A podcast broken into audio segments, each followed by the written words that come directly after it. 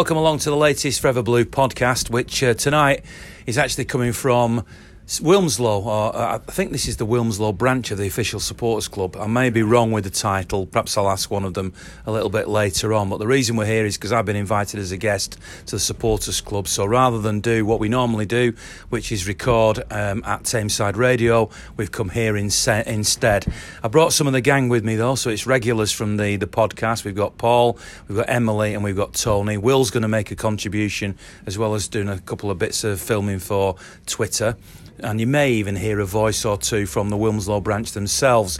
Um, tonight we're going to talk about Sergio Aguero. I just want to say thanks to charleslouis.co.uk, who, as you probably know by now, if you're a regular listener, are the sponsors of the podcast. They are chartered mortgage advisors and they are very good at what they do, very friendly and we'll give you advice if you or your family or somebody you know is looking at taking out a mortgage or wants some advice in terms of uh, purchasing a property and how you would finance that.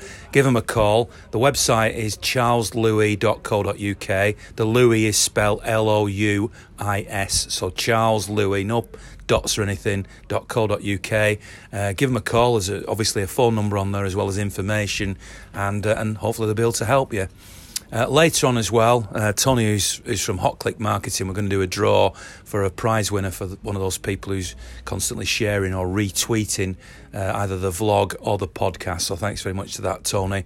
And um, we've got a book which I've uh, brought along tonight. You'll see it on a little uh, Twitter video, which is uh, basically the artwork of Leslie Ross, who is is going to be um, giving us that book, which is signed by her and the guy who wrote the, the words as well. And uh, and I will uh, send that out in the post or meet somebody to hand that out. So thanks very much for all the retweets, subscribing, and everything like that. Right, without further ado, do since last we had a podcast, City have played United at Old Trafford. Uh, and also played Aston Villa at Villa Park.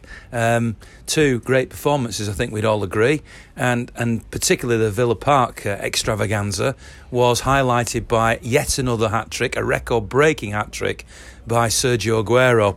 And I think it's only fitting, really, tonight that we do a bit of a celebration of Sergio Aguero. I've just realised that I was going to read a poem out tonight, which I can't read out unless um, Will helps me out because it was tweeted to me a little earlier on, and I'm using the same device that I would normally read it out from to record the podcast tonight. So Will will get it for me. Um, but anyway. First of all, um, I'm going to start with you, Emily, because I know you're a massive Vincent Kompany fan, and I know that obviously, in terms of uh, great players, there have been a few, and I've seen people saying today who's the best of them all. So I'm going to ask you how you compare your hero, Vincent Kompany, with Sergio Aguero. I mean, is it possible to do that? How, how great is Sergio Aguero? Without his goals, where would we be? Basically. Without Vincent's defending and contribution in some of his goals, we be? But you could say the same for maybe four or five players from from that this generation of um, what what we're enjoying at City. But yeah, Aguero. Wow, it's a, his record speaks for itself, doesn't it? 177 goals in what was it, 255 appearances, and how many periods as well has he been out injured for? So the frightening thing, frightening for the opposition, is that it could have been much, much more as well. He is just, for me, one of the most complete strikers that not only the Premier League but football has ever seen. He's for me, he's got so many amazing attributes. I love how brave he is. His strength, he's courageous, his turn of pace, his vision, his movement. Um, he's he's so instinctive as well, and he just I like the way as well sometimes that he finds himself the position as well when he gets the ball. He gives himself the extra couple of yards before he takes a shot, and that other strikers can be quite rash sometimes, but that's where he's more composed and really quite intelligent with it as well. I fear for the day that he goes from City because there's nobody in the world out there like him, and we're so lucky to have had him and enjoyed him at his peak. We, we, I know it's like really sentimental, but we've been blessed to see him, and also the midfielders that he's had helping him and assisting around him, like De Bruyne, like Silva, like Yaya. He's had all those amazing players to support him towards that target, and he's just flourished with it. and uh, I don't think we'll see the likes of him again in the Premier League. That's a really good, forthright way of describing him. And I was invited onto the Sportsman uh, this morning. Did quite a long interview actually, and um, they asked me about Aguero and how whether he changed under the three managers and who he'd actually performed best under. And I said undoubtedly Pep Guardiola because Pep Guardiola has made him a more all-round player. And I think that the game at Villa where he scored that hat trick and obviously broke Shearer's record and all the rest of it, epitomised that game as, as much as any that I've seen because the goal that Riyad Mahrez scored was all as a result of Sergio Aguero never giving up and chasing. And I don't think he'd have done that at the beginning of his career. That is no way a criticism of him, by the way, but I don't think he would have done that at the beginning of his career. And it was almost uncredited. I mean, thankfully, Match of the Day did sort of highlight it but it felt like that that's a sort of part of his game that isn't always given the credit it deserves.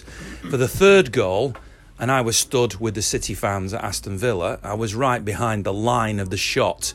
And when the ball came to him, the thing that flashed through my mind, because I wasn't actually thinking of all the records, was if this came to any other player, and I mean any other player, I'd have thought, oh, good. And, and this is all in a split second, by the way. I'd have thought, this is a good this is a good chance to score another goal here. But no, when it came to him, I thought this is another goal. I just I just thought straight away this is another goal, and he hit it in with such venom that there was no way the goalkeeper could have stopped it. And I thought there's no player I can think of, maybe at his absolute best, Francis Lee had that type of a shot on him. Maybe a Trevor Francis. I'm thinking of City players here. Certainly an Alan Shearer. Um, but Sergio Aguero, to me, is the best that I've seen. And that goal and that performance at Villa sort of summed it up for me, really. And then they went on to ask me the question I've just asked you, Emily, about who is the greatest. And I copped out, if you like, and I said, you may see this as a cop out, but there, there is Vincent Kompany, there is David Silva, there is Yaya Toure. I'm a big fan of Samir Nasri. You know, there there are lots of players. David Silva is such a wonderful player. We're seeing the emergence of Kevin De Bruyne and certainly Bernardo Silva. Mahrez, the way he's been playing recently, looks brilliant. So if he continues on at that pace, maybe he becomes a, a long time hero. But I said the way to commemorate this uh, this group is not to put a statue of Sergio Aguero up dare I say, but to do what United have done with Best Law and Charlton and put up three or four of these in a group and say that group is the ones that need to be honoured. And let's stop. Uh, this sounds a bit preachy, but let's not let's not make it about who is the best. Let's just celebrate them all. You know, when David Silva goes, you know, there's going to be a lot of tears and a lot of people saying he's the best player ever to play when Sergio Aguero goes, I'll be saying that. I felt like that when Vinny went. I know Yaya's departure was slightly soured by the birthday cake gate and his yeah. and his age and everything, but I still put him in that category. Mm. You know, so why do we have to pick one? Am I right? It's, it's, it's the whole package, isn't it? I think it's the whole era that we've had. I think the problem with Aguero's been is that because he's that consistent and that reliable, that I think even I, I know for a fact that he's he's unappreciated by the media. Is that because he's too quiet? Because that's what I said. Yeah, I think it is. Question. I think it, I, I, it's because he plays for City, in it. I think. Um, if he'd have played for United, played for Liverpool, played for Chelsea, they'd been shouting from the rooftops. But because he's played for City, I think that's why it is. If I'm being honest, um, but even as fans, I think we we don't underappreciate him. We just take him for granted, and we're not going to realise how good he is until he goes. You know, it's like he's he's not played for a couple of games, and then beginning of the season, beginning of when Pep turned up, he's not going to fit into the plans, and he started playing uh, Jesus. Oh, that's it. He's out on his ear. All of a sudden, when he did come into the side, he was a changed player again he re-emerged as like you know this player that was like pressing and, and looking to get the ball back. Exactly what he did yesterday Villa when he he got the ball from the byline and knocks it back across. He didn't have that in his game and that's what Pep you know quite rightly we didn't think so at the time. I don't think any of us before oh, what's gone on? kind of thing. But he must have seen that and thought you you can do better than this Sergio. You can do a lot better than this. This is what I want from you And when he came back in, he was just a changed player. So he, even even him, as good as he is, he was still learning. And Pep's made a better, even if possible, made him a better player. Um, but I think we all take him for granted. I don't think he's, I don't think he's underappreciated by City fans. I certainly do think by the media. Um, even now, you know, uh, the, the media was saying, you know, they weren't just sort of ex- expressing how good he is. There was a guy on Talk Sports saying sort of like, yeah, but uh, Darren Bent, I think it was, was sort of saying Harry Kane. Harry Kane's better than him. And I'm just thinking, like, what what are you watching? You're an ex-professional footballer. What are you watching? Harry Kane is nowhere near the striker that Aguero is consistently over that period of time. Most of his goals are penalties. Aguero's rubbish at penalties, if I'm being honest. He's not the best at penalties, and he's been in teams where he has not been the main penalty taker. So if he had been, how many goals would he have scored there as well? Injuries and penalty taking. Actually, when you're comparing to Alan Shearer, who scored an awful lot of penalties, Yeah. I think you're right. I mean, I don't know whether you agree that the fact that he's quite quiet off the field, uh, Micah Richards said, you know, he, he is what he is. You know, he's, he's a great player, but off the field, he's very humble and quiet. And uh, you would have thought that the former son-in-law of Maradona might have been a little bit more a mate of Lionel Messi, might have been a little bit more of an extrovert. And, and he is on the field, but off the field he feels a bit of an introvert to me. Do you think? Do you think, Tony, that, that that is part of the reason why he's not appreciated by the rest of the world as much as he is perhaps by City fans? Slightly, I think if he had that arrogance of um, Zlatan, for example, of I'm the best, I'm the king, and all that, then he'd probably get you know more trophies than what he's got in terms of Ballon d'Or and Premier League uh, Player of the Season and things like that. Um, but it's to be honest, with him being so humble, it's one of the things that I absolutely love about him. I mean, I think a lot of City fans said when the All or Nothing documentary came out about him when he said, I spend time at home and with my son and maybe see De Gea, but that's it. And everyone's like, well, if you need a friend, I'll come. and we all kind of felt for him at that point, but it just showed yesterday in his post match. Um, press conference when they asked him about him scoring and hitting these um, records and after he said oh it's amazing to uh, win them his first thought was but I've got to thank my teammates who provide me the assists and keep their work rates and that just shows the character of the man. And if it wasn't for his football he's a really decent bloke in that sense. So for me it endears me to him more even though it doesn't help him in terms of the individual accolades. I think he's quite happy to win the team accolades in terms of the trophies and what he's won at us. And yeah he'll forever be a legend. Um, both Kompany Silva and aguero i don't think you can separate them. I think all three are legends in their own rights in those positions. And without one of those over the last 10 years we wouldn't have hit the heights that we have done. It's not because of one individual it's because of the team in and around them but they were always our spine. I was lucky enough a few years ago when my son turned 18 to record a video and I, and I got different players to contribute. and at one point in one game, um, one of the players I hadn't got was Sergio Aguero to do a little video. And they let me go into the dressing room quite a long time after the final whistle. And there were only two players in there James Milner and Sergio Aguero. So, because I'd never seen Aguero speak English in an interview, I just assumed he wouldn't be able to speak English. So, I walked into the dressing room and said to James Milner, Do you mind just doing a little bit of a video for my son? And he did it. He was great and, you know, very, very appreciative. And then he went, Here's Sergio, you know, he can speak English. He's very good. Go on, Sergio, say something. And then he did say something in English, and that made my eyes sort of pop out. I thought, Did you speak hang louder on a minute. Go, Hello, Sergio. Did you do all that? And then, then soon after that, um, one of the title wins, I was on the pitch doing post-match interviews.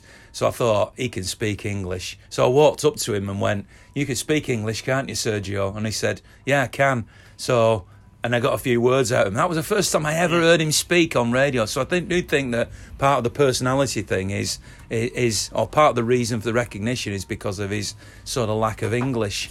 Now we've got um, a member of the. Uh, I don't, are you the landlord here? Or, Yes. yeah. So just come in a little bit closer. Yeah, in fact. I'll have to stand up to, to go over here to talk to you. Um, so are you you part part of this supporters club as well? Yeah, yeah, I'm a season ticket holder, and it was partly Barry, who's our chairman, came in a couple of years ago saying, "Why hasn't Wilmslow got a supporters club?" and do you want to set one up and help me set one up? And I was like, "Well, give it a go."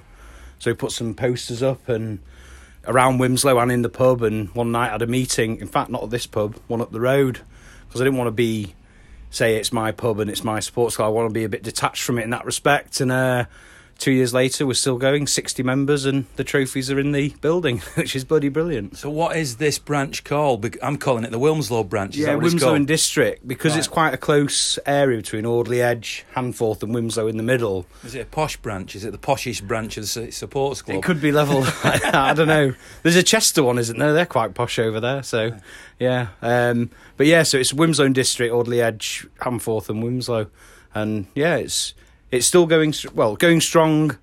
Uh, considering when we started, we only started with 12 people at the first meeting, so now we're getting regular like 30, 40 each meeting and about 60 full time members. So Well, thanks for inviting me down as your guest Yeah, tonight, no, which is the reason why we're recording Yeah. the podcast here. it's nice to Um, meet you. I'm also asking, uh, we just got three of the regular members talking to us about Sergio Aguero. So give us your thoughts on Sergio Aguero. I mean, you've, you've been watching him presumably all, Yeah. all the time. Yeah, quality. I, I, what, what, when um, Judy asked me to have a quick word, the first thing that popped into my head is for years, well, about three or four years, I've been arguing with a friend of mine who's a Geordie, Newcastle fan, best striker the Premiership scene, without a doubt for me. And he's just proved it again this weekend, scoring a hat trick and breaking that record. And I was just thinking about because I was talking to him about it the other night, um, and it was something like he scored 280 Shearer in his Premiership career, and it, and he only played in the Premiership. So I think Aguero is not far off that for his career total. So I think he's going to be proven wrong, my friend. I think I think Aguero is going to be the best striker the Premiership scene for me. What sort of um, emotional attachment? I know this this isn't the sort of question you'd normally expect me to ask you, but what sort of emotional attachment do you have to him? Uh, well, the QPR game, really, that was. I don't think that's ever going to be beaten. That's my. I be, I'm into a lot of sports. I've been to like cricket World Cups, rugby World Cups, and that's the best sport. I'm getting goosebumps talking about it. That's the best sporting moment I've ever been at. It was absolutely brilliant. So if he hadn't scored that goal, would it have made any difference? You know, if- is it just that moment that gave you the emotional attachment to him? Yeah, I think that moment did, but then it's just everything else he's done week in week out turns it on. Very rarely does he have a bad game. I- I just can't. I can't really remember. Really. Be honest, when you're at the game, there must be moments because we all sort of do it really, even though we don't like to admit it, where we think about a player's not playing well and we mumble somewhere under our breath. Some are a bit more vociferous than that. Have you ever felt that way about Sergio? Uh, not really. When you look back at the players that City had, I can't complain when you see what we've got. So, you know, when was it? Like Stuart Pearce's season, 2007, was it? Or 2006? I can't remember. And we scored nine goals uh, in the tail, tail end of that season at home. So we saw nine goals at home in, in the second half of that season. It was poor, really bad. So when you think, as a Yeah. City fan, you think about that, and now you think what we've got here now, you can't complain. You can't really. And I, I'm, I, I have to admit now, I don't think I asked you your name. James. James, James, thank you very much for your contribution. No worries. I'm going to ask Will now what he thinks about. Um, Will Will is always here when we're when we're doing the podcast, but he's often behind the camera. Today he's in front of the camera and he's telling. He's telling Tony, who's pointing the camera at him, to turn the camera away. you should be on camera more, Will. So tell us what you think of uh, Sergio. Sergio, um, I, I look at him and I get a funny feeling in my stomach. He just makes me feel warm inside. He's honestly, he, like we were saying before, he, the fact that he even just comes across as a lovely man. You know, he's he's quiet, he's humble, um, and lets the, lets it, lets him does the talking on the pitch, should I say? And and yeah, the, the, there's no way of quantifying who is the best player City have ever had, but I think most people have to admit is the most important. Um, because without that goal against QPR, you know, the, the the fallout from that would have been immense. Because Mancini probably would have been sacked. You know, the lead that we lost over the course of the year. Couple of the big players may may have gone. You know, if we hadn't won that title, the fans we'd have just reverted completely back to typical City mode after the the worst Premier League loss we've ever seen. So I think not just for him, but his goal changed so much for everyone, and it it changed City fans' mentality as well. So we have that to thank for. Yeah, he is an iconic player, and and and I think he's irreplaceable. I mean, coming back to me regulars here. Uh, thanks for that, Will, uh, and thanks, James. But in term, and you can stay and listen to the rest of the podcast But by all means. uh, the the three of you who are uh, the, the sort of stalwarts of the the podcast, Gabriel Jesus is is the logical successor, though all the names have been knocked around recently. Do you see um, Gabriel Jesus as as being the one who will replace him? Do you think it, it needs to be somebody else? And how does whoever it is deal with the pressure of expectation? I mean, it's whoever followed Shearer at Newcastle had to follow him, didn't they? And it's never really worked for anybody at Newcastle. You know, do, do you think it's it's possible to follow Sergio Aguero, whoever you are? It's impossible. It's an impossible job, and I hope that uh, Jesus improves to the to to a level where you know we can he, he can be quality in his own right. He's never going to be Aguero, and we should dismiss the fact that it might. You know, people should stop comparing him to Aguero because it's not going to happen. He's not going to be that. He's going to be a player in his own right. We should let him develop into a player in his own right. Um, he's certainly not going to be there. I think I preferred um, Jesus yesterday when he was on the left. I thought he was far more effective. Um, got on the goal sheet. Um, I know I've said before that I wanted to see him on the left, so I'm not just saying it because it reaffirms the point that I've said previously. But I did really like him on the left, and I thought him cutting in. Um, and for me, I'd like to see for the potential for the rest of the season. Obviously, everyone's staying fit. Um, Jesus on the left, and obviously, if Sane comes back, him fighting Jesus for that position with Sterling back on the right. Because I know he got a bit of stick um, for the Derby game, Sterling, um, but I just think it's overworked. we've we've overused him. Yeah. Um, I don't think you can put um, him on the right with the form that Mahrez has got at the moment, though, Well, that- because Mahrez at the moment he's absolutely flying. So I mean, Pep loves to spring surprises, as we know. In the past week, we've seen completely different lineups, and it's been brilliant. I love it. Um, but Mahrez is in like the the best form we've seen him in at City at the moment. So I would like to see him play more. Um, but with Aguero, um, just going back to his goals, um, everybody talks about Kompany's goal, and rightly so, against Leicester at home last season. But what about Aguero's goal at Turf Moor? Would we have got the title if he wouldn't have scored that goal at Turf Moor as well? Because that was such a scrappy game, and that goal was absolutely imperative to keep us on the track for the title. So, rightly so, Vinny will get the plaudits because obviously it was just an incredible goal.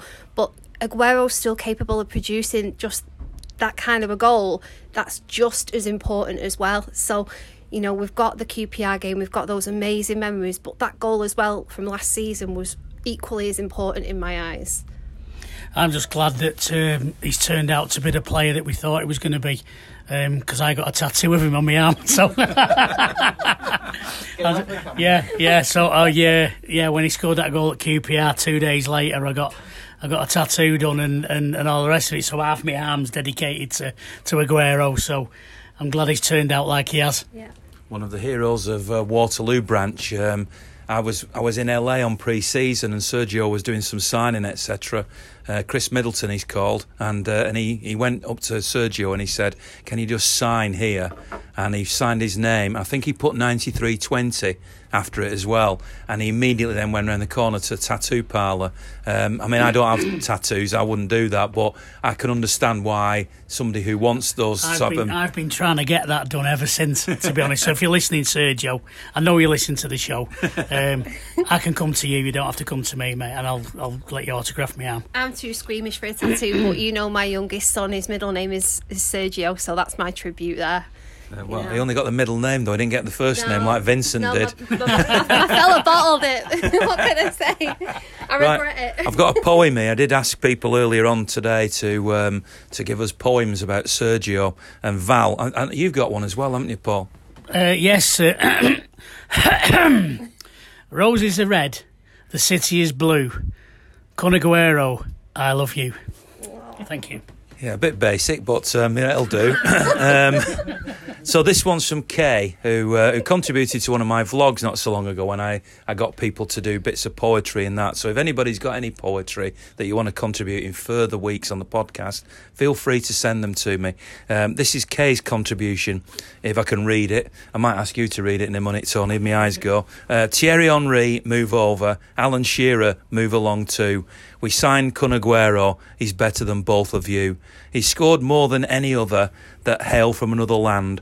Their best player from overseas ever. Stay tuned for uh, for the rest he has planned. There's so much more to come from our precious little gem. The way he's going, he'll outstrip the rest of them. It's a pleasure to watch him play. He's brilliant, we can't deny. He lights the pitch on fire, and of course, he's easy to the eye. He came, he saw, he's conquering. The Premiership's his playground. We're just happy he's a blue and overjoyed he stuck around. See, that's better than yours, that, Paul. I don't think it is, to be Yeah, honest. well, yeah. and that's from Kay Roberts, written in January 2020. She's got copyright, but thank you very much, Kay, for giving us that. Could you do better than that, Tony? Yeah, I don't think I can. Like, like I say, I think for me with Sergio, um, he's what thirty one now. Um, I can only hope we've got him for at least another two, three seasons minimum. Um, I don't want to see him going anywhere because he is genuinely irreplaceable. Um, that's not You because think he can keep the, this this quality going for a year? he or might two lose yet? a yard on the pace, um, but you're never going to lose that ability he's got just to know where the net is without even looking at it. I think I could blindfold him and he'll still score three goals a game. You know, that's just how good he actually is. And I don't You know, think one of them goals, sorry to talk across you, but one of them goals he scored yesterday, as I was watching the replay of it, that exact thought went through my mind because he never seemed to look up. Yeah. I thought, and yet he, bought, he arrowed right in the bottom corner. It's just the yeah, it's instinct. It's you know like again when we go back to QPR and one that sticks out in my memory um, is the derby, the four one, um, and I think it was Kolarov who crossed it, and I just thought. Nobody's getting on the end of that, and again, Sergio, he does it out of nowhere, um, and that always sticks to me. There's so many goals that I can pinpoint where you just think it's too tight an angle, he's gone too far wide, or he's not going to score from there, and he does. Um, and as I say, I don't think there are many players in the world um, in world football history and to be honest that have that ability you can you know you can train and I think this is the difference when we were talking before about Harry Kane. For me he's a trained striker and he's not a natural striker whereas Sergio and whether it's you know from playing on the streets in Argentina or from whatever it is because Tevez was in a similar mould although I don't think he was anywhere near Aguero's quality in that sense um, he just knows and has that instinct for goal and you can't train that into a player Actually, the goal that it was illustrated on Match of the Day that Micah Richards uh, sent over that great ball, and the way Aguero changed his body shape on because that wasn't a natural finish.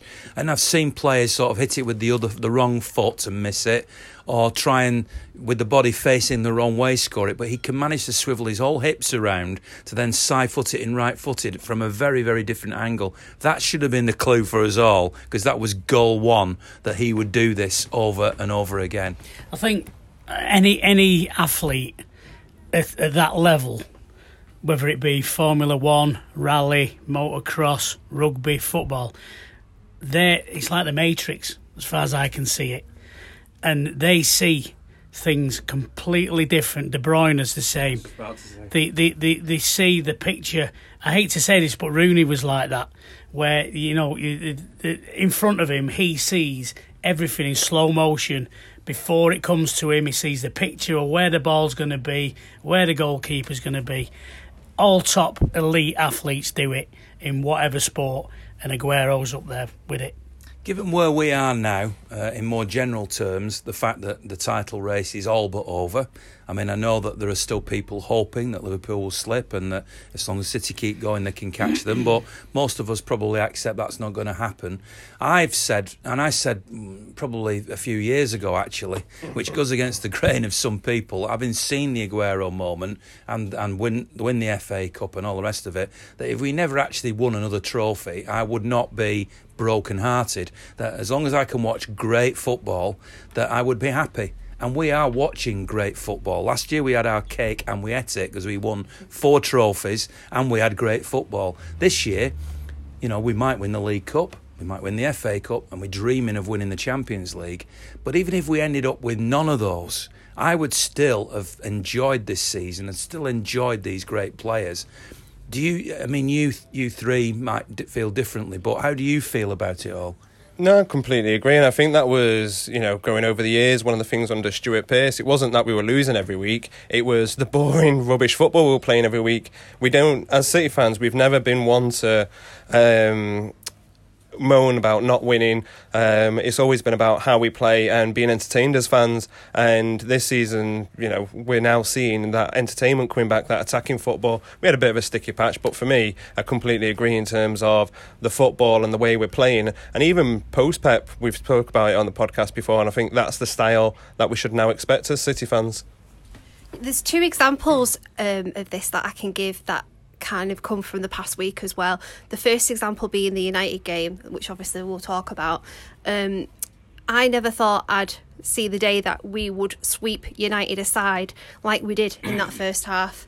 In my lifetime, to quote Alex Ferguson, I just never ever thought I'd watch City do it because obviously, growing up at school, bullied for being a City fan, one of the only two City fans in my year at school, and we had the manager, managerial merry-go-round of Ball and Coppell and Asa Hartford and Joe Royle, and we were the absolute laughing stock. And they were just winning trophy after trophy after trophy, sweeping teams aside. And now they had the audacity to put that banner up at Old Trafford. They they were that arrogant during that period to put the banner up and tick it over year after year after year, mocking us. But we've all stayed loyal to the cause, and look who's laughing now because we would never be arrogant enough to do anything like that because we know where we've come from, as cheesy as it sounds, and we know what we've been through, and we know what we've had to go through to get to where we are now. And with the other one, the second one, is the Villa game, where at half time it kind of reminded me a lot of the Arsenal game at Maine Road, the 4 0, because they went in 4 0 up at Maine Road in 2001. Um, I think it was Carlo Nash's first game, and he was picking the ball out of the net four times on his debut for City. And Joe Royle just said they were they were too bloody good. They swept us aside and they played some astonishing football. And I was applauding the likes of Henry and Pires, Bergkamp all the City fans stayed there. They didn't walk anywhere. They stayed to watch the football that Arsenal brought that night. And never again in my life did I ever think it would be possible for my football to eclipse that Arsenal side. And we have eclipsed that Arsenal side. Make no mistake about that. And that's the level that we're at now. So it just shows you that as City fans, we're still grounded because we remember those moments, those pieces of history where we weren't doing well and we weren't winning. And we've come from that uh, to where we are now, and that's how important it is because we'll never have the arrogance that United have. And now they're floundering, and all their fans are spitting dummies out. Oh, but you know we're, we're finishing sixth all the time. Where do we go from here? We get another manager in. It'll be the same old football. But you're sixth in the Premier League. You've not endured relegation in the Premier League. You don't know how it feels. This is nothing. So that's just my little nuggets. that Arsenal game is a great, great example. I wish I'd thought of that, but thank you for doing it because I sat there and marvelled at that. And when Nottingham Forest were playing in their pomp, I remember getting beat by Nottingham Forest and thinking, what a great game of yeah. football, and applauding the other team off.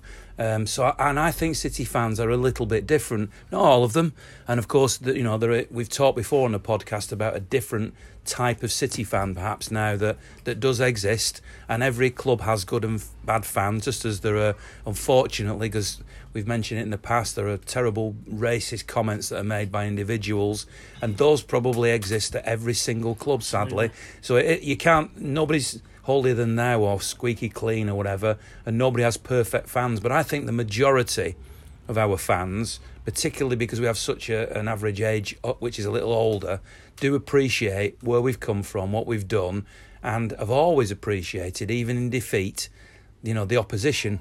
And so, therefore, to actually have the cream now is is so much more enjoyable, isn't it? Am I right? hundred um, percent. I've we're last of that kind of generation that was bullied at school in the 90s from United fans and that side of it. Um, so, yeah, I completely agree with Emily in, uh, terms of what she was saying before. And I think that going forward, um, we do have some younger fans coming in, but that don't necessarily get that of where we were. But I think a lot of that as well going forward is going to change because we do have a, well, an older generational in terms of fans wise, and that is getting passed on now in terms of well, this is our history, this is where we were, and I think the more that we talk about it, and we always see it in terms of social media of the, on this day and things like that, and the more that we remind the newer fans of where we were, the more likely, well, like we were saying about Sergio, stay humble. It's not about you know going out there and being oh we're this, we're that, we're the other. Um, it's about of you know us appreciating our players and what we're doing, um, and sort everybody else basically. Now you mentioned before. Go on, Paul. Sorry, yeah, I was just I've, I'm just digging a tweet out. I, I tweeted this at um, just to re- reiterate what you said. This was tweeted on um, Sunday at uh, twenty past five, and I put. You know what? We may not be top of the Premier League. We may not win it this year, but I know we, who plays the best football, and I know who would rather watch week in, week out.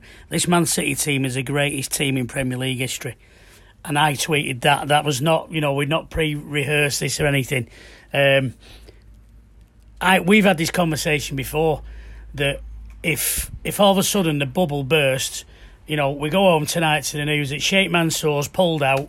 We've been financial fair played. We've we've been destroyed. We've literally got to stand on our own two feet. There's nothing, and we turn up to the game on Saturday, and there's twenty thousand of us there that 20,000 we might get relegated. We might go into the championship and we might drop down into the third tier. There'll still be 20,000 of us there. I am not bothered whether it's great winning things, but I followed City for 30, 35 years without winning anything. So if winning everything, if, if winning things is all about going watching City, then why have I watched it? And, and everyone in this room have watched it for all that period of time without winning anything. There's something more about City fans than that. Um, winning things isn't it.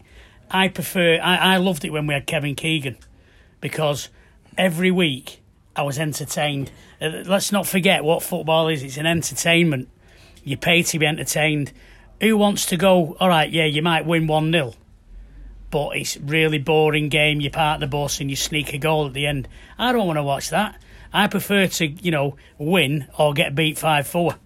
Be entertained and go away and discuss it. That Kevin Keegan era was perfect. It's brilliant. Yeah. yeah. And that's what galvanised us all because it was brilliant. We had a great away trips. The home games were great. Everything. And you don't have to win things to enjoy football. As many other teams, if that was the case, what is the point of West Ham. What is the point of Norwich?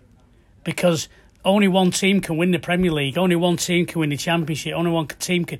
So there's probably five things you can win in a season. So what about everybody else? The start of the season, they've got no chance, and that's what makes us different. I don't care whether we win things. I want to be entertained. Yeah, that um, under Kevin Keegan, I went to um, Hillsborough and we won six three. And that game, that was a great one game. of the best away days yeah. I've ever had. Yeah. Ali Benarbia was yeah. just unplayable, unplayable, wasn't he? It was phenomenal. uh, but it, the away days were always kind of like that under Kevin Keegan, and it was just a really exciting football. It was never dull, was it? Nope. I'm sure we got hundred points as well when we won the league one one year with him. It wasn't far off. Yeah, but it was kind of like we'll we'll just outscore you, and if we don't yeah. win, we'll just We've go down trying. Defense, we're not yeah. bothered because we, will just score go more. It. Yeah, it was beautiful. No, you wanted to talk about tactics, and uh, certainly at the derby, you know, Pep did pull a bit of a flanker, didn't he? I mean, suddenly. Ironically, we talked about Sergio Aguero in this podcast. Sergio Aguero didn't even play, and guess what? Gabriel Jesus didn't even play. And uh, I won't, I won't name anybody, but I did see one or two people on social media who uh, who were saying um, oh, they're going to get absolutely hammered here. No strikers. Pep's clueless tactically. Blah, blah. And I, you know, and I didn't see that at the time. I'll be honest with you. I arrived very late at the game for reasons I won't go into, and did did my vlog, and I was focused on that. So I didn't see any of that until afterwards. Um, now I must admit, if if I'd have seen that team and had a bit of a think about it, I'd have thought, what's he do? What's he doing here? But but the guy is clearly a genius, and it worked perfectly, didn't it, Tony? It did. I was. I wasn't on social media saying it because I knew I'd probably have uh, egg on my face by the end of the ninety minutes because it's Pep, and in Pep I trust in that sense. There's a reason he is Pep Guardiola, and one of the stats that they showed yesterday during the game on the telly was how many games he's played and how many he's won, and he's got over um, over a third of in terms of his win rate. Um, he's only lost something like thirty odd games, so you know he's a, he is a genius. And for me, I was looking at that team sheet going where's the goal's going to come from? Not that I didn't think De Bruyne could get you a goal or Mahrez could get you a goal, but I just thought that we were at Old Trafford, we needed the work rate of Aguero. But that being said, I did know that going out there, Pep wasn't going to have a team that were just going to sit back. They were Pep sets his team up to go out and attack, to play football, and to win. So I knew what whoever's on the team sheet, we could play the EDS um, against Sheffield uh, United, but I expect them to play the Pep way and now what's now becoming the City way, um, and play the best that they will play. So I do have questions when he puts the team sheet out. Um, you know, a lot of City fans this year have uh, questions Fernandinho at the back. He had one of the best games in the derby um, as a centre half. So for me, it is just a case of what do I know? Pep knows more. must admit, I'm, I'm, you know me, I'm a big fan of uh, Fernandinho, and I've questioned him not being played in midfield. I agree, he was exceptional as a defender uh, at at Old Trafford, and uh, you know, you you just have to admit sometimes that that you're wrong. I mean, I've still got little question marks about certain players. I'm delighted to see the emergence almost of Riyad Mahrez in, in recent weeks. I mean, the goal he scored at, at Villa Park, the the little dribbling run was was as good as you're going to see anywhere. Uh, and obviously, those early goals, even though it ended up being six one, those are the crucial goals. I mean, I'm not that's not to take anything away from Sergio's hat trick, but they're the crucial goals. They're the ones that break the other team. Once it was 2 0, you look at Villa's faces, you look at oh. Jack Grealish, and you think they haven't got the belief anymore. And he's their talisman, he's their, he's their key player. And that was down to Riyad Mahrez. and that, again, is down to Pep, who stuck with him patiently who's picked and chosen the times. We've had debates on here before about Phil Foden and whether or not he's going to make it. I still have some question marks as to whether he's going to be as good as everybody thinks. I hope I'm wrong. I want him to be absolutely fabulous and dazzling and be the best player we've ever had. I genuinely do. But at the moment, I still don't think he's quite there.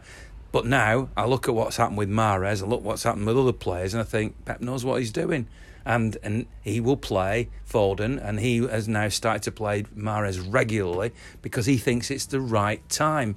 The guy is a genius, isn't he? Yeah, the meltdown on Twitter was quite funny uh, before the United game because everybody thinks they're a football manager, don't they? And um, it was quite funny to see. But I said, you know, there's the pace out there, so you've got to just trust in Pep. And I thought what was really interesting is that there was like three or four players who played as a false nine during the first, like during the game, particularly more so. Let's talk about the first half because it's almost like kaleidoscopic movement hypnotising the United defence. And I mean, when you've got Phil Jones playing for City as it is, that's always a helping hand because it's like much confusion yeah, our Phil. No, I mean that that little movement, that little piece with Mahrez in the corner where he feigned injury.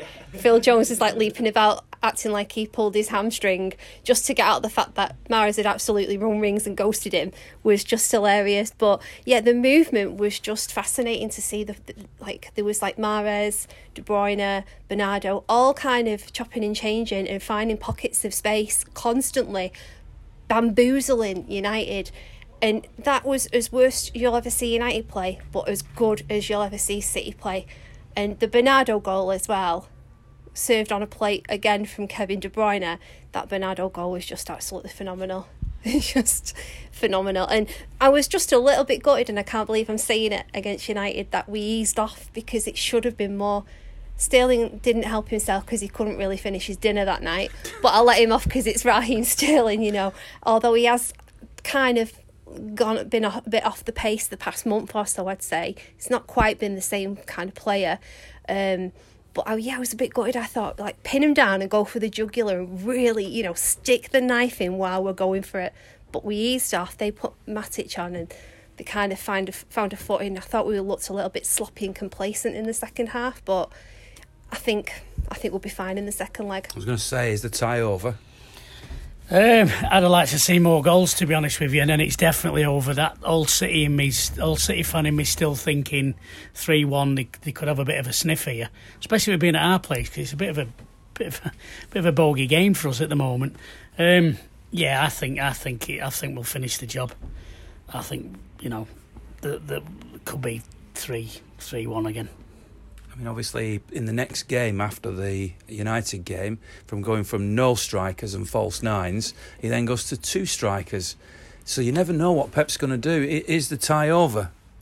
Um, I don't think it is. No, um, I think when it comes to our form this season, we can't guarantee anything. I think there's been a few times this season when we've said, "Oh, we're back now. We're going to start hitting the ball," and then two games later, we've dropped a clanger in terms of our performance. So by no means I think the tie is over. It only takes two goals and we're at penalties. So um, we've seen what they can do. You know, they, early on this season they came up um, to our ground and won. So we can't necessarily spring another tactical surprise, not have a striker on there or anything like that, um, because they'll be expecting stuff like that. So it's definitely not over. We need a full stadium. There is still tickets available. So you know we do need to sell out the stadium. We need to get behind the boys. Um, you know, regardless of whatever the competition is. Um, but that being said, in terms of the Villa game, yesterday um, with everyone's singing uh, Sergio's praises, De Bruyne's praises for those crosses, um, and Mahrez. But what really impressed me yesterday was uh, Cancelo and Mendy, and even Stones. Um, I didn't think uh, Stones. I wasn't going, oh crap, Stones has got the ball here yesterday, and I think it's worth pointing them out because personally, I know I've criticised them in the past across this season, especially on the podcast. Um, and I thought those three in particular had a good game. As I say, I'm not taking anything away from those up top, but it was nice to see them have a good game. And also, going forward, when Paul just said it could be another 3 1, um, or we could lose 3 1 or win 3 1 it's we're always as City fans of this season saying we're going to concede a goal, whereas I'm starting to get a bit more confidence in our back four at the moment, and I think that's definitely a plus going into the you know the the heavy part of the season coming up. Now you mentioned tickets and you mentioned the, the derby and last week if you didn't listen to the podcast with the City Matters Committee, three members of the City Matters Committee, have a listen to it. We talked a lot about tickets and, and other things. And we'll get some members of the City Matters Committee again in the future. And maybe we'll talk, because some people have asked for this, more questions, uh, talk about more questions about home games. Because obviously, tickets for away games in particular, um, some might argue is quite a specialist thing because only generally three or four thousand people are lucky enough to get tickets. So we will do questions about infrastructure, trams and car parks and pies and I know you you're bothered a lot about pints and stuff Paul so we'll do we'll do that in the future but that's to come. But in terms of for this podcast one subject that I've noticed knocking around on social media has been first of all the second leg tickets which we have sort of slightly covered in as much as because they may be going on open sale, maybe because they're struggling to sell them, the worry is that there may be some United fans that are in the wrong part of the ground. But then coming up is Real Madrid. Now I know that's March and it's still a little while off, but the ticket prices have been set for that. And I've seen a lot of City fans saying, um, why the price is as high as this because against Schalke in the same round, i.e., the last 16 last year, the prices were reduced. Now, I'm not in a position where it, it matters to me because I sit in the press box for home games, because of course I do some uh, vlogs and stuff which the club takes, so that's that's why they look after me for that. So it's not something I've really got a strong opinion on. But you three, you know, are different. I mean, I know Tony. Sometimes you're in corporate areas, sometimes you're in the normal areas, and you two uh, are always in the pretty much always in the normal areas. So, how do you feel about the the pricing structure? Uh, that has happened first of all for the Real Madrid game, but also a little bit for the derby. And have you any anxiety about this second leg? First thing is, it's the first time I've ever called the area I stand in normal. Um, the stewards and the police don't call it that. Um, yeah, I mean, I think I think the ticket where I am should be forty-seven quid or something like that. I think it is. I'm not sure because I'm on the cup scheme, so it just automatically gets taken out. Um, I just think it's wrong. I just think you know, you look how much money we actually make, the club makes on a match day experience, and it's a tiny piece of the spreadsheet uh, or the balance sheet or whatever you want to call it. Um, Pep's always going on about he wants to ground the atmosphere. He, wants us to embrace these the Champions League. Well, we're we're, we're a very um, poor fan base in the wrong working class fan base. Um, you know that's why midweek games suffer for me because people are working. You know, so they're trying to they're, they're trying to think by playing Madrid that it's like this big prestigious game so they can make more money out of it. Yeah, but it's it's still the working class fan base that is going to this game. So for me, cut the prices down and fill it up with us working class people who are going to sing, we're going to chant, we're going to create an atmosphere. Reduce the costs. Get you know, get people in. Let, you know, take your kids with you. Get everybody in there. Create this atmosphere like we did against Hamburg. Um, you ain't going to do that by raising ticket prices. I I've kind of I want to go, but I've kind of got to go because I'm on the cup scheme. Um, I can afford to do it, but there's there's so many out there that can't, and that's why we're struggling. The problem you get is you go on social media and and you've you've got other teams just sort of like going, oh, they can't even sell their allocation. And I put out there that it's you know it's expensive. We've had all these games over Christmas, and somebody put, yeah, and City fans were putting this as well. It's Real Madrid for sake. Um, you you you're watching, go to watch Real Madrid as well. You expect to pay more for that. No, you don't. I don't. I'm going to watch a game of football. City playing an opposition. Just because it's Real Madrid, I'm not going to pay extra to see that. Not bothered. Yeah, I think also as well, the irony is that we saw Pep Guardiola, our manager, violently gesticulating to the home fans to conjure up some kind of an atmosphere, and the club go against that by issuing those kind of ticket prices. Um, in the South Stand, I think ours is 35.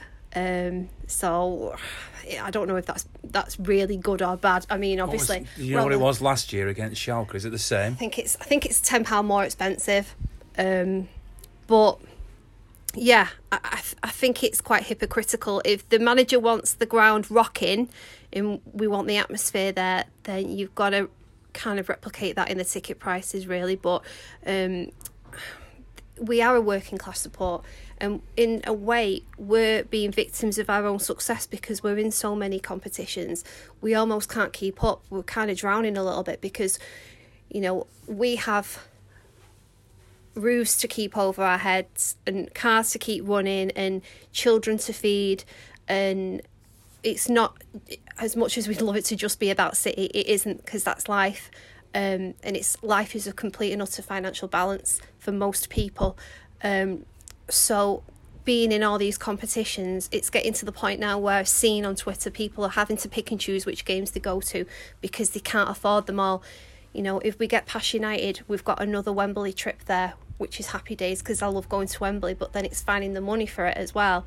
It'll be a hotel stay because it's just too far to for us not to stay with a little boy who'll be really tired and we always take Vincent. So I mean that's I know that's our choice and you can do it in a day but we tried that last year and then he Adam overslept his alarm and missed work the next day because he was exhausted from the traffic getting home.